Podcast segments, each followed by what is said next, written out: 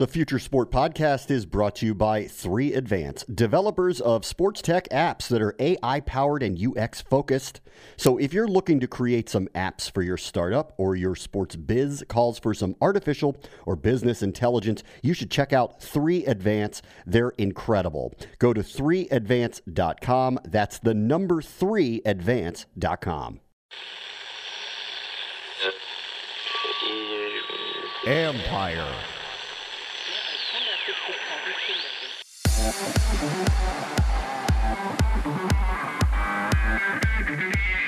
As sports try to find a way to return, modern tech offers new options for competitive leagues. So we have a number of different aspects of our business where, you know, we have the esports side where we are competing online with our pilots remote. We also have iconic locations that we've turned into our drone race courses. That's Rachel Jacobson, the new president of the Drone Racing League, where growth and opportunity isn't being slowed by a pandemic. This is the Future Sport Podcast. I'm Bram Weinstein.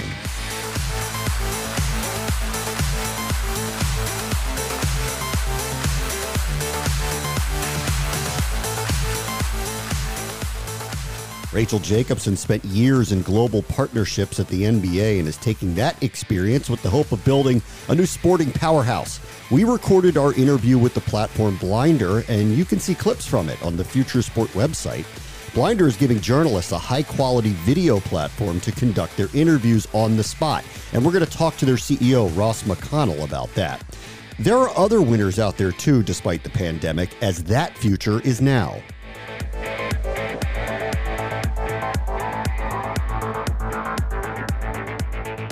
Well, there are a lot of people in sports that are just waiting, waiting, waiting for things to open back up, from the pros to the amateurs in terms of training, in terms of team sports, stadiums, we'll see.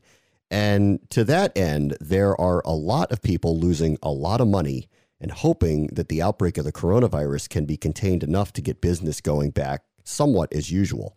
There are some winners here too. And Scott Nover joins us from Adweek, and he wrote about TikTok where the headline is Sport Leagues already were all in on TikTok, and then the coronavirus hit. Hey, Scott, how are you?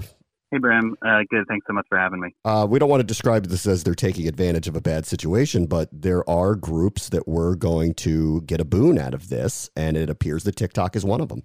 Yeah, I mean, I wouldn't characterize it as them taking advantage of a bad situation. I think it's more so player driven and league driven. Um, you know, it's just what they have right now. They don't have live sports. They don't have stadiums packed with people. They don't have um, their primary product, which is uh, live sports, um, and very little news coming out of it. So this is what we got. We've got social media. We've got TikTok. So let's talk about TikTok for a moment. And you described it as sports leagues were already all in. Can you kind of talk about where they were before the outbreak hit and, and how they're maybe utilizing it either more or differently now that people are stuck inside? Sure. So um, initially, my colleague and I, David, my colleague David Cohen and I, started reporting the story, not really seeing this uh, coronavirus outbreak on the horizon, something that would shut down all every major sport. Um, so we were just interested in why and how um, all these sports leagues got established or are getting established on TikTok, which is still a very new and kind of emerging platform. Um, you know, in the last few years. Um, and so what we found is basically um, most of the leagues are very new to TikTok, but um, they had been building up their presence, um, their their primary presence as league accounts uh, for, um, in the case of the NBA, a few years. In the case of the NFL, uh, since uh, August or September, um, and with some variation in between. But it allowed uh, it allowed the leagues to uh, be in a good position now when you know they really are just marketing apparatuses for without a product. Um, and take me through a little bit how they see the value in. Is it is it just that it has a large audience because we're talking about very short pieces of content when you're utilizing TikTok? Yeah, I think it's it's important to contextualize it in you know uh, with other things. I mean, I think more people are familiar with what Vine used to be, um, which are six second videos. This is a little bit longer. Um, this is between six seconds and a minute, I believe. Um, and there's a lot of different features and you know uh, ways that you can play around with video and edit video in the app. Um, so what's unique about it is that it's a very creative platform, but in terms of value it, it's really about audience. It's really about who's on the platform, and that's very, very young um, people, teenagers, uh, pre-teenagers, um, and so it's very heavily female. It's uh, most of the leagues that we talk to, we're seeing about 60% of their TikTok audience as girls, and for any sports league, that's a pretty magical number. Yeah, all right. So, from that perspective, they have to look at it differently from what they're providing, which is different from the traditional type of content that they would provide. And then, secondarily, here we are with no games. Everyone's inside. People are doing different things, not the type of typical content you would put out if you're a league or a brand or a team. Um, I know it's early in all this, but have you seen strategy at all change with how they are trying to continually connect with their fans amid this very unusual time? I think what's interesting about that is that a lot of what they need to do right now, they were already doing. Um, when you think about sports on social media, a lot of it is highlights and highlight reel videos. Um, obviously, you go online, you're a sports fan, you want to see the best, you want to see kind of Sports Center top 10 version of whatever's on Instagram or Snapchat or Facebook or Twitter. Um, but on across social media and in TikTok in particular, a lot of the social media teams at the leagues were really zeroing in on the fact that the best content wasn't always the highlights. It was kind of the more human stories, the more lifestyle stories, things that showed players as more than just athletes, but um, as human beings with interesting stories, um, and and sets of music in engaging ways. And um, so it, it's it's a little bit more than just you know who's who's got the best dunk or the you know the best sliding catch.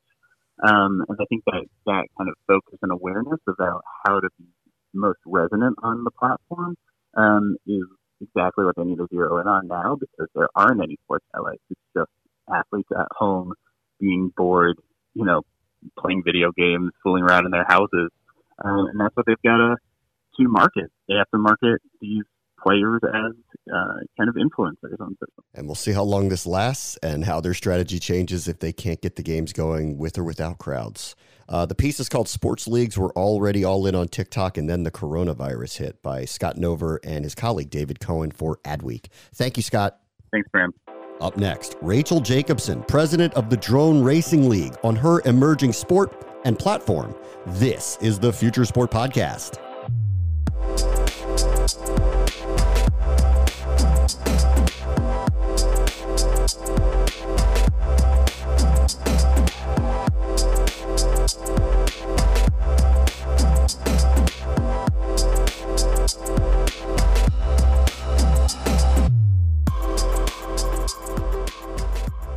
Our guest this week is Rachel Jacobson, who was recently named the new president of the Drone Racing League, which is a fast growing professional league of racers from around the world. Thanks for being with us, Rachel. Nice to have you here. Nice being with you. Thanks so much for inviting me to join you. Um, I don't really know how to start any conversation these days without asking, how are you and your family doing? Thank you so much. Same on this end. First and foremost, I've been checking in with everyone. We are doing okay. Um, mom started a new job. I'm homeschooling my 10 year old mm. uh, boy girl twins. And my husband and I have just taken to a new routine, um, which I found is the key. But we are safe and we are healthy and we're supporting those in need as best we can during these unprecedented times. You got a big smile on your face, though. You seem to be handling the pandemic pretty well you know, starting a new job during a pandemic, a lot of questions surrounding that, but you know, it's definitely been such a bright spot in all of this when I've returned back to sports that has been really my passion throughout my whole career with an incredible opportunity with the drone racing league to really build for the sport of the future. Um, what drew you to that position? Why did you want to take that? For me, sports has always been part of my DNA. And when I sat across from Nick Horbaczewski, the founder and CEO of the Drone Racing League, and he talked to me about the roots of drone racing, what they've accomplished in the past five years and really the vision for the future when they think about continuing to partner with world class brands, building a global footprint and fan base, and everything that he talked about and wanted to achieve for this company, I knew I could jump right in and really be transformative for their business and embrace, as I always have, technology and innovation. And seeing that through the eyes of my own children, knowing that that is where sports is evolving. So it's such an exciting time and, and opportunity. So that's really what got me. Can you share a little bit about of that conversation? Where is the company now? Where was it, and, and where do you see it going in the next three, five, ten years? Sure. So the Drone Racing League is an organization where we're a global sport. And we've taken the best pilots in the world that are flying the Racer 4, which are drones that we build in house with brilliant engineers, and they're competing at the highest level so we have a number of different aspects of our business where you know we have the esports side where we are competing online with our pilots remote we also have iconic locations that we've turned into our drone race courses. So think about it as real life video games. And every year, when I look at the growth trajectory whether it was upticks by 200% in viewership to rises in pilot participation and crazy increases in our social media footprint. Um, I just saw we're up, you know, over 5,000% on TikTok during the past several months since we've joined that platform. So we have an audience that are tech savvy and innovative adventure seeking and we're constantly keeping up with how they can engage with our sport either in person online or on broadcast. Who's the star here? Is it the pilots or is it the technology itself? Well, the good news for us is we can have many stars. Um, when you think about our drones being our kind of like the robotic piece of our business, they are flying, but the pilots really have to direct them. So it's kind of that two part equation where we have the pilots who are so skilled. Um, this is a sport where you don't have to be genetically gifted to go out and play on an NFL team or an NBA team. You can absolutely rise up the ranks starting on our simulated video game and then becoming a world class pilot in our league. But the drones definitely, when I toured the office before I joined um, the organization, you have again engineers working round the clock on thousands of lights on one drone that goes zero to 90 miles an hour in a second. So these robots um, when you think about just how the world is evolving, they are front and center, but clearly need our pilots um, to get them through our courses. Um, as far as the competition goes, so we did a special with NASCAR last year, and clearly things are very rigorous with them, and things are about as uniform as it can possibly be. Um, as you envision this moving forward, do you see individuality in the technology that the pilots could use? Or are you concerned with keeping competitive balance and making the drones as uniform as possible? So for us, definitely making sure that we have, you know, a standard tech guideline where they are flying the same drones. How they train may look different, but we definitely will keep an even playing field for now where we are producing the drones that they would fly. Um, but again, it all comes down to training and you know what they do to become these world-class athletes. Um, let's talk about your background a little bit. You said you got back into sports. You were with the NBA for a long time in global partnerships. Um, what do you take from that experience that you're bringing to the Drone Racing League? So, spending 21 years at a company like the NBA, first job out of college, and having such an amazing opportunity to train under David Stern, Adam Silver, and Mark Tatum, I could wake up every day go to work and feel like I was getting mentored from the greatest leaders um, who were brilliant at everything from crisis management to how we should be a great global citizen, not only in the sports space, but really lead by example. And then clearly, what was such an undertone was investing in people and making sure that this was a diverse and inclusive organization where you would allow everyone to bring their full selves to work um, and feel empowered and appreciated to be able to progress the business.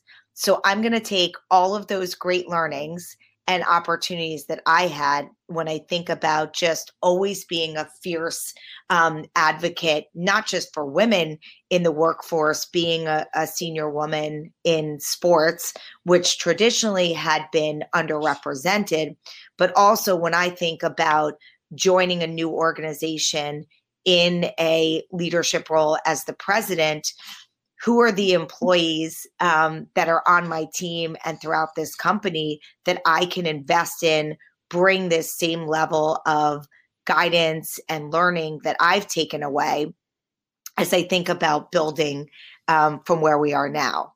Um, have you given some thought to the packaging of the broadcasts, the streams, and how you want this product pitched and shown to broaden the audience for it?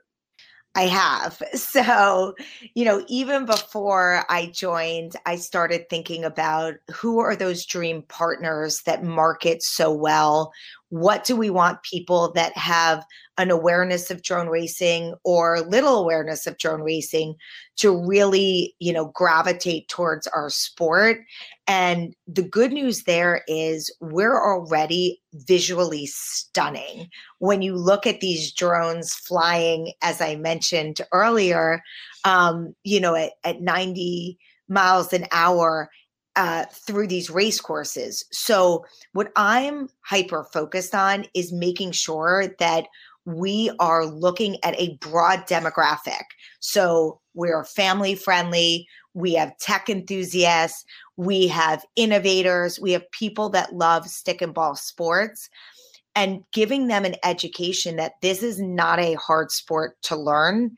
Um, we don't ask for you know the commitment of hours upon hours or really long seasons for us is you can engage how you want where you want when you want with drone racing because we have such a diverse portfolio of areas that you can tap into as i mentioned on the esports side online watching our broadcast and what i want them to see is again this is exciting exhilarating um, and something that they can follow in terms of getting to know our pilots getting to understand the technology and the race courses um, for them to become fans as well.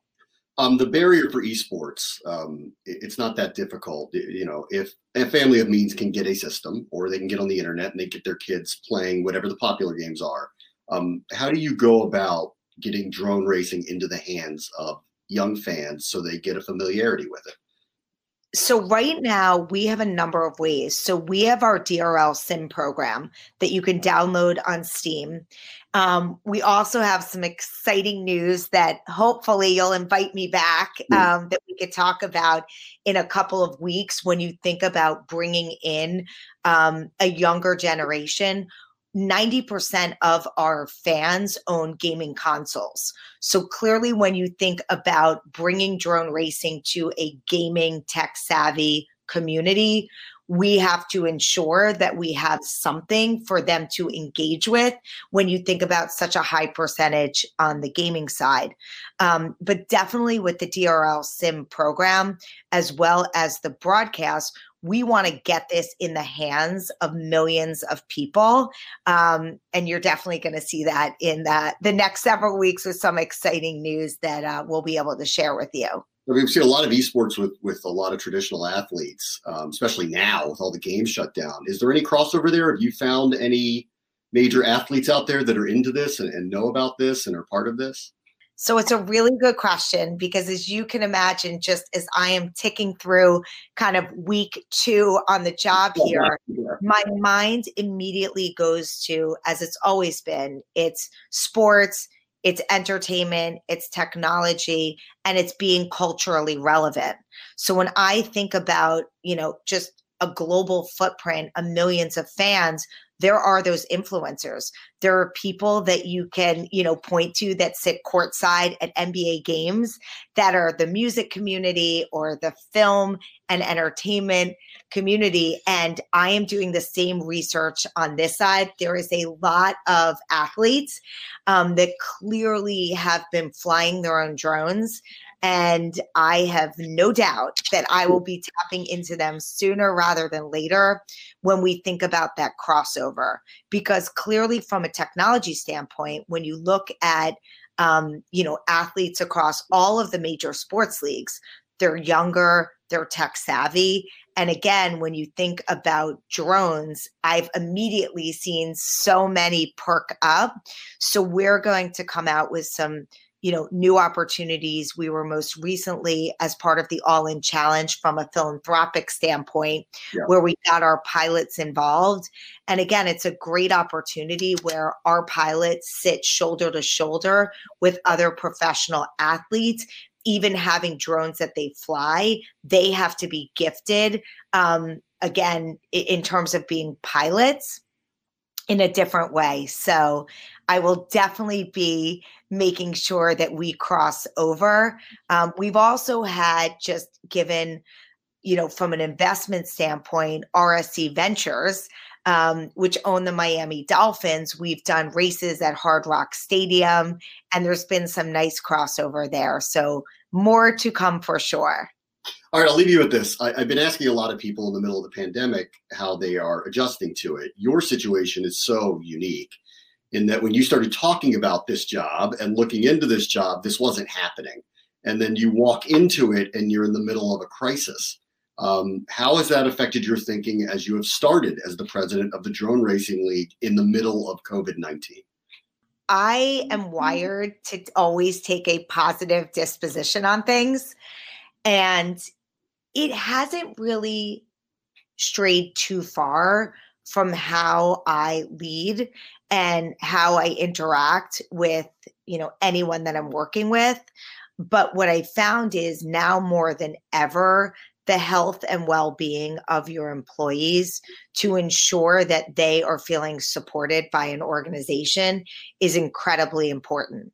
So, you know, making sure that I am spending the time not just with people within my own jurisdiction, but really how can I permeate that energy throughout the rest of the company to ensure that everyone is doing okay um, and giving them something to be excited about. So, for us to be able to you know, announce that I'm joining the company, but be able to put immediate stakes in the ground, like having an NBC broadcast on May 16th that I wanted to get in here.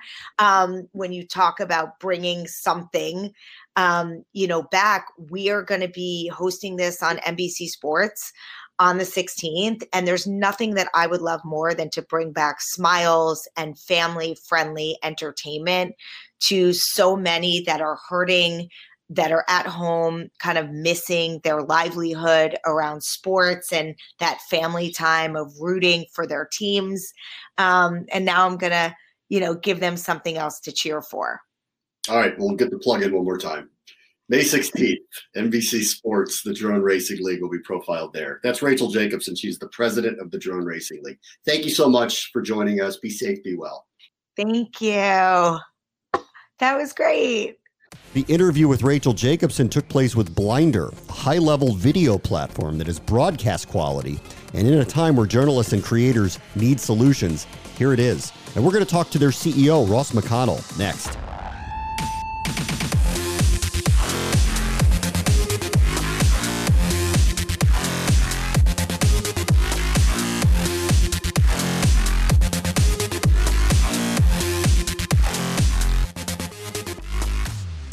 Future Sport Podcast is brought to you by 3 Advance. So let's take a moment to thank our friends at 3 Advance. These guys are ranked one of the nation's top app developers. Their user experience and cloud expertise has helped grow a bunch of sports tech startups, including Team Builder, T Box Tour, and In Game Fantasy. So if you're looking for a development partner to bring your future sport tech to life, look these guys up. Go to 3advance.com. They're the team to make it happen, and advance you will. That's the number 3advance.com and tell them Future Sports sent you.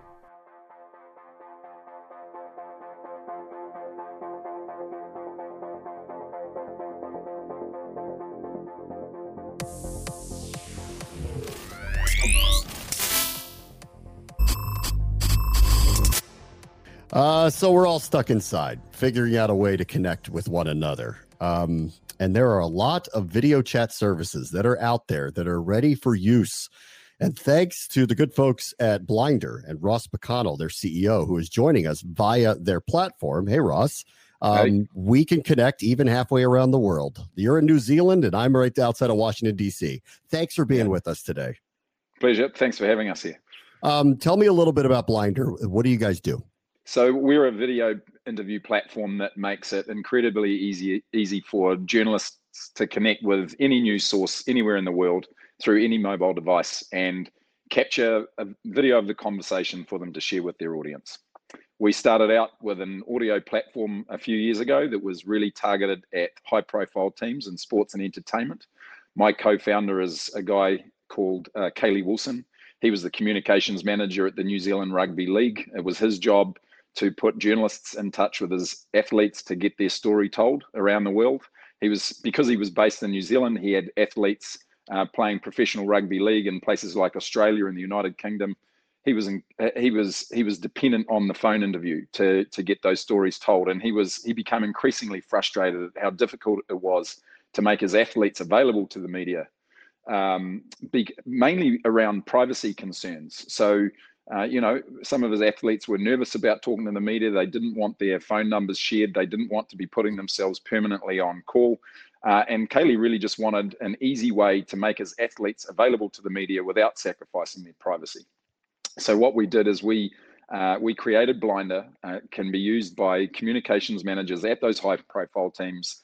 They schedule a call just like putting a, a, an appointment in their digital calendar uh, and then it allows the journalists to dial straight through to those athletes on their own mobile phones without even knowing their number uh, and record the conversation so that it can be used for digital content. So we made we started out making the phone interview incredibly easy, and then uh, late last year we looked at how we can make the video interview just as easy as a phone call as well, and that's how we're talking to each other now.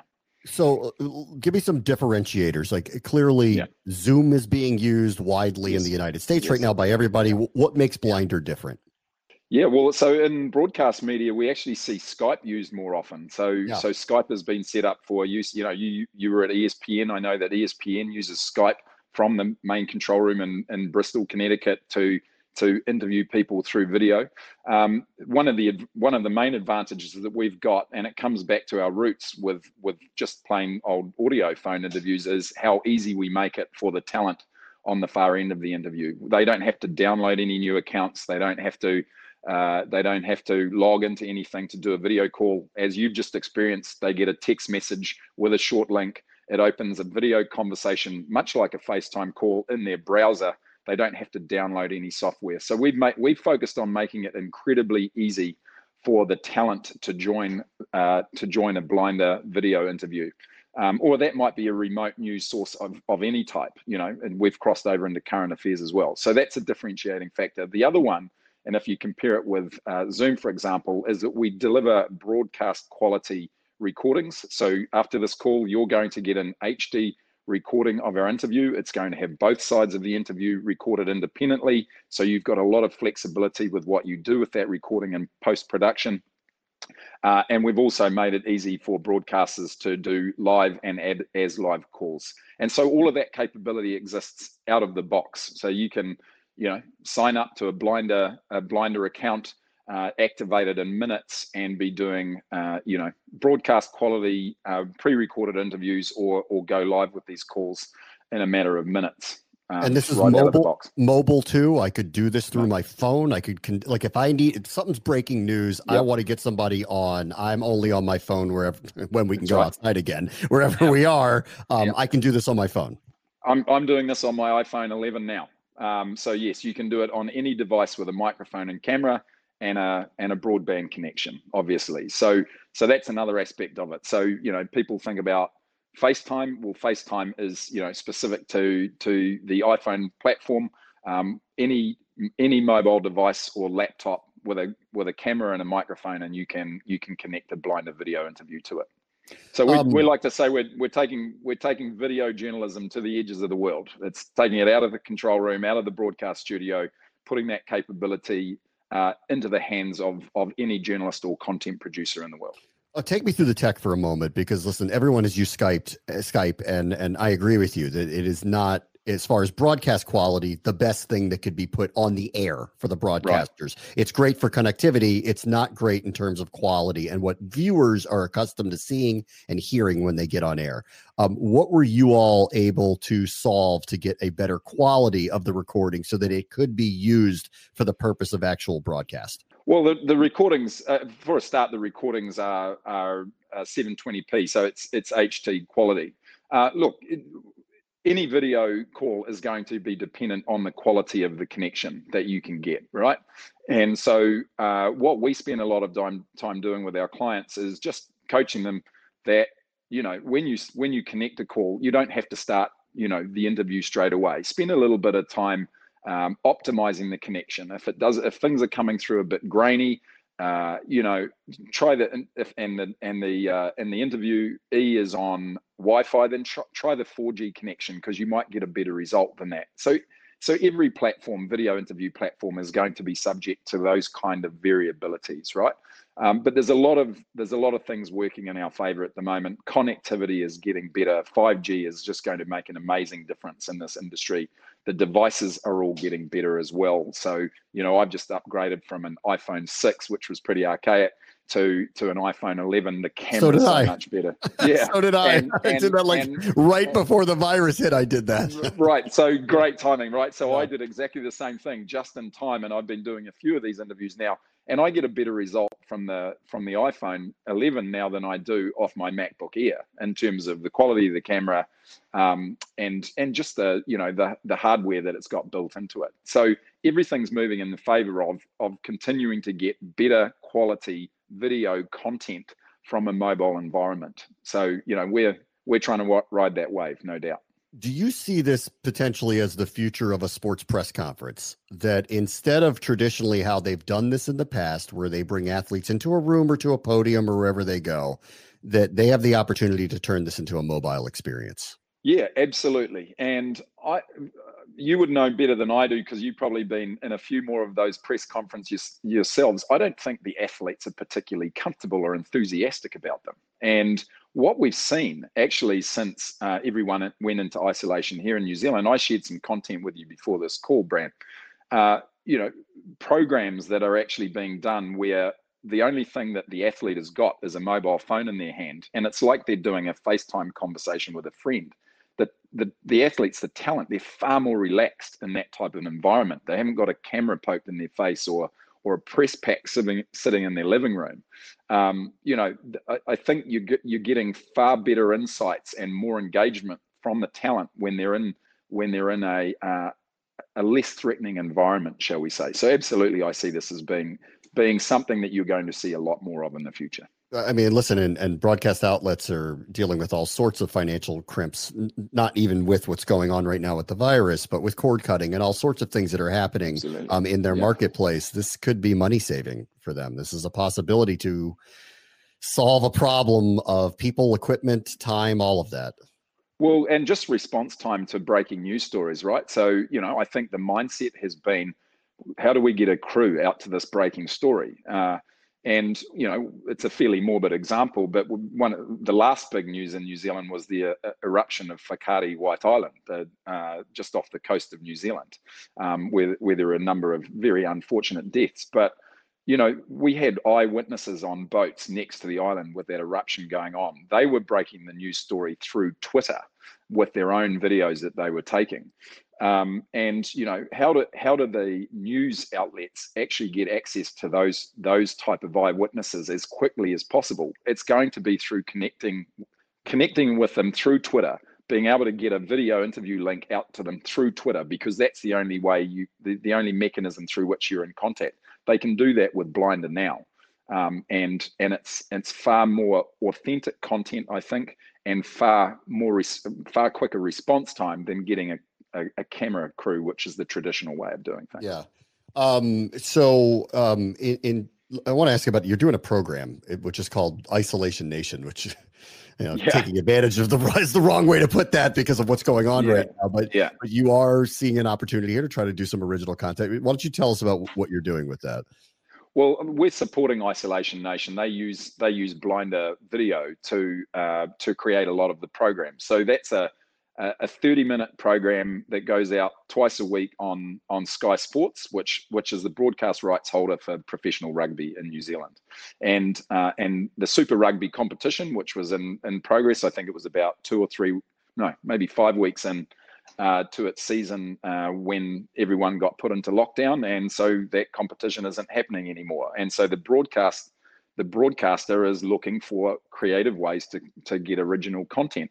And at the same time, you've got all of these professional athletes that are in lockdown as well. They're at home. And so, what they've done, and I think they've done a fantastic job of it, is they've created this show called Isolation Nation. And, and the host is uh, is Kirsty Stanway, and she's recording it from home through Blinder. She's the she's the interviewer or the host, and she's on one end of a Blinder inter, uh, video interview, and she is speaking to professional rugby athletes, including uh, high profile All Blacks who are on the other end of the interview. And what we're also seeing is former All Blacks talking to current All Blacks. Um, and and basically they're just putting a 30 minute show together through these one-to-one conversations that they're having on blinder and and what's great about it is we're seeing our you know sporting heroes in a whole new environment they're far more relaxed they're sharing insights about their day-to-day lives that i think are unprecedented yeah. prior to this time um, and I'm really hoping that it's something that carries on when normal programming resumes, shall we say. It's kind yeah. of like how do we how do you unscramble once once you've given the audience a taste of that type of content, I think it's going to be quite difficult to take it away from them afterwards because it really is engaging stuff. Yeah. yeah. Um, for Blinder, it, sounds like that the broadcast medium was a directive for you and it was a goal for, for this mm-hmm. outlet. Do you have a broader vision where this is being utilized a la Zoom, where this is not just really directly meant to be used in this particular way? No, we, we're really quite focused on um, helping our customers to create memorable conversations, is what we say, right? So, memorable means you can record them and you can edit them and you can publish them or you can or you can broadcast them live. And so that's really our core focus. And so you know we our our core technology at the moment supports one-to-one interviews. And that's where we've been perfecting what we do. Um, what we're doing next is multi-party interviews. A lot of our broadcasting partners have said we really want to be able to get two or three people on an interview at a time but our, our, our strong focus is on uh, on that on capturing content that can be broadcast or published online right? So so i think really the vision that we've got is is what i said before is about taking video journalism to the edge of the world right? So it's taking it out of the control rooms in places like bristol connecticut and putting that capability into the hands of any journalist or any content producer wherever they may be and giving them the ability to talk to any news source in any part of the world, uh, whether it's from DC to New Zealand or uh, I'm not sure whether it gets much further than that, mate. Um, but uh, you know, th- this type of capability, giving you the uh, the opportunity to speak to anyone in the world, regardless of where they may be, on what device they're on, or or what type of platform they they're familiar with using, you can get in, you can get a have a conversation and capture the content from it. And at this juncture, editing would have to take place on a secondary platform, right? That I'd have to edit the video in another place. Yeah, but the the thing is, so so what we're seeing with with media teams is that they've got multiple uh, people on their team with access to the same account. The journalist yeah. will be doing an interview with a remote news source as soon as that interview is done, the videos are processed. The, the video editor can go and download those files, take it away to whatever video editing uh, tool they prefer to use, and create that finished content. Yep. So, yeah. I'll let you go with this. I mean, you're halfway around the world, so um, I know what we're dealing with in America. How is life in New Zealand? What's going on right now? Yeah, well, so we're under what what the government have referred to as level four alert, uh, and that means that we're all uh, in lockdown in our bubbles. Um, and the, you know, one of the advantages for New Zealand at the moment is that we've got this massive moat around us called the Pacific South Pacific Ocean. Um, so it's one of the benefits of being a small isolated nation is that we can take control of the situation pretty quickly. So we've quarantined the borders. Anyone who crosses the border into New Zealand is, has a compulsory two week uh, quarantine, and the strategy of the government is to uh, is is elimination. So we're trying to eliminate coronavirus from the country at the moment, and um, and I think the borders will be quarantined for a good while yet because what we're probably waiting for uh, is is a vaccine that uh, that will protect everyone um, before we can go open the borders up completely again our ship has sailed on closing the borders, but well, we are also hoping we are also hoping that one day we'll either have a vaccine or something that gets rid of this thing for good. And yeah, then, uh, yeah. Well, look, I, will take my hat off to to the the leadership in New Zealand. Um, they've had a bit of practice with with these types of crises uh, just the, yeah. during this administration, and uh, the leadership has been clear in terms of what generally clear in terms of what their objectives are and uh, and with their instructions to the population and and and it feels like everyone's pulled in together to to take the control of the situation. We've certainly seen the number of new cases drop off dramatically. Uh, it looks like we'll revert back to level three uh, in a week's time, uh, which means we have a little bit more freedom. Some of the kids will be able to go back to school. Uh, construction work will be able to resume and that sort of thing. And hopefully, we can start putting our economy back to work gradually with the confidence that we know what to do if there's another outbreak. So. Hopefully, we'll get our news cycles back and we'll get our sports back. We'll get that as well. Hopefully, that, that happens in the very, very, very near future. Yeah, Hopefully. yeah, it's uh, yeah, it's all it's all feeling a bit like uh, Groundhog Day at the moment, isn't yeah, it? What, what, are you seeing? What are you seeing over there, Bram? You, uh, what's the response been like so, in your part of the world? I know like, it's very so, state to state you know obviously it's it's very different in different regions of the country and mm um, it you know the messaging is very different dependent where you are. If you're in mm. California, they're very strict about a lot mm. of the things that are going on. In New York, where it's really bad outbreak, but they feel like it's plateauing, uh, mm that governor is being very strict about what they're doing. And there's places like Florida that are talking about opening things up for business now and waited a long time to close beaches and allowed spring breakers to continue to party. So it really depends on what part of the country you are and yeah. and so that's uh, but welcome to america where we don't listen to anybody and, and take no instruction from anybody yeah. no matter what your qualifications are. So that's, that's we'll, we'll, we'll work as a team and we'll do it my way. That's right. yeah, exactly. ross mcconnell is the ceo of blinder. Thanks so much first of all for letting us use your platform to tape this interview and it was uh, it was a pleasure. Thank you. Yeah yeah. Thanks bram and you're welcome to use it anytime Check out clips from our interviews with Ross McConnell and Rachel Jacobson at the Future Sport website, F U T R S P R T. And that will do it for us this week. As always, the future is now. This is the Future Sport Podcast. I'm Bram Weinstein. The Future Sport Podcast is brought to you by 3 Advance, developers of sports tech apps that are AI powered and UX focused. So if you're looking to create some apps for your startup or your sports biz calls for some artificial or business intelligence, you should check out 3 Advance. They're incredible. Go to 3advance.com. That's the number 3advance.com.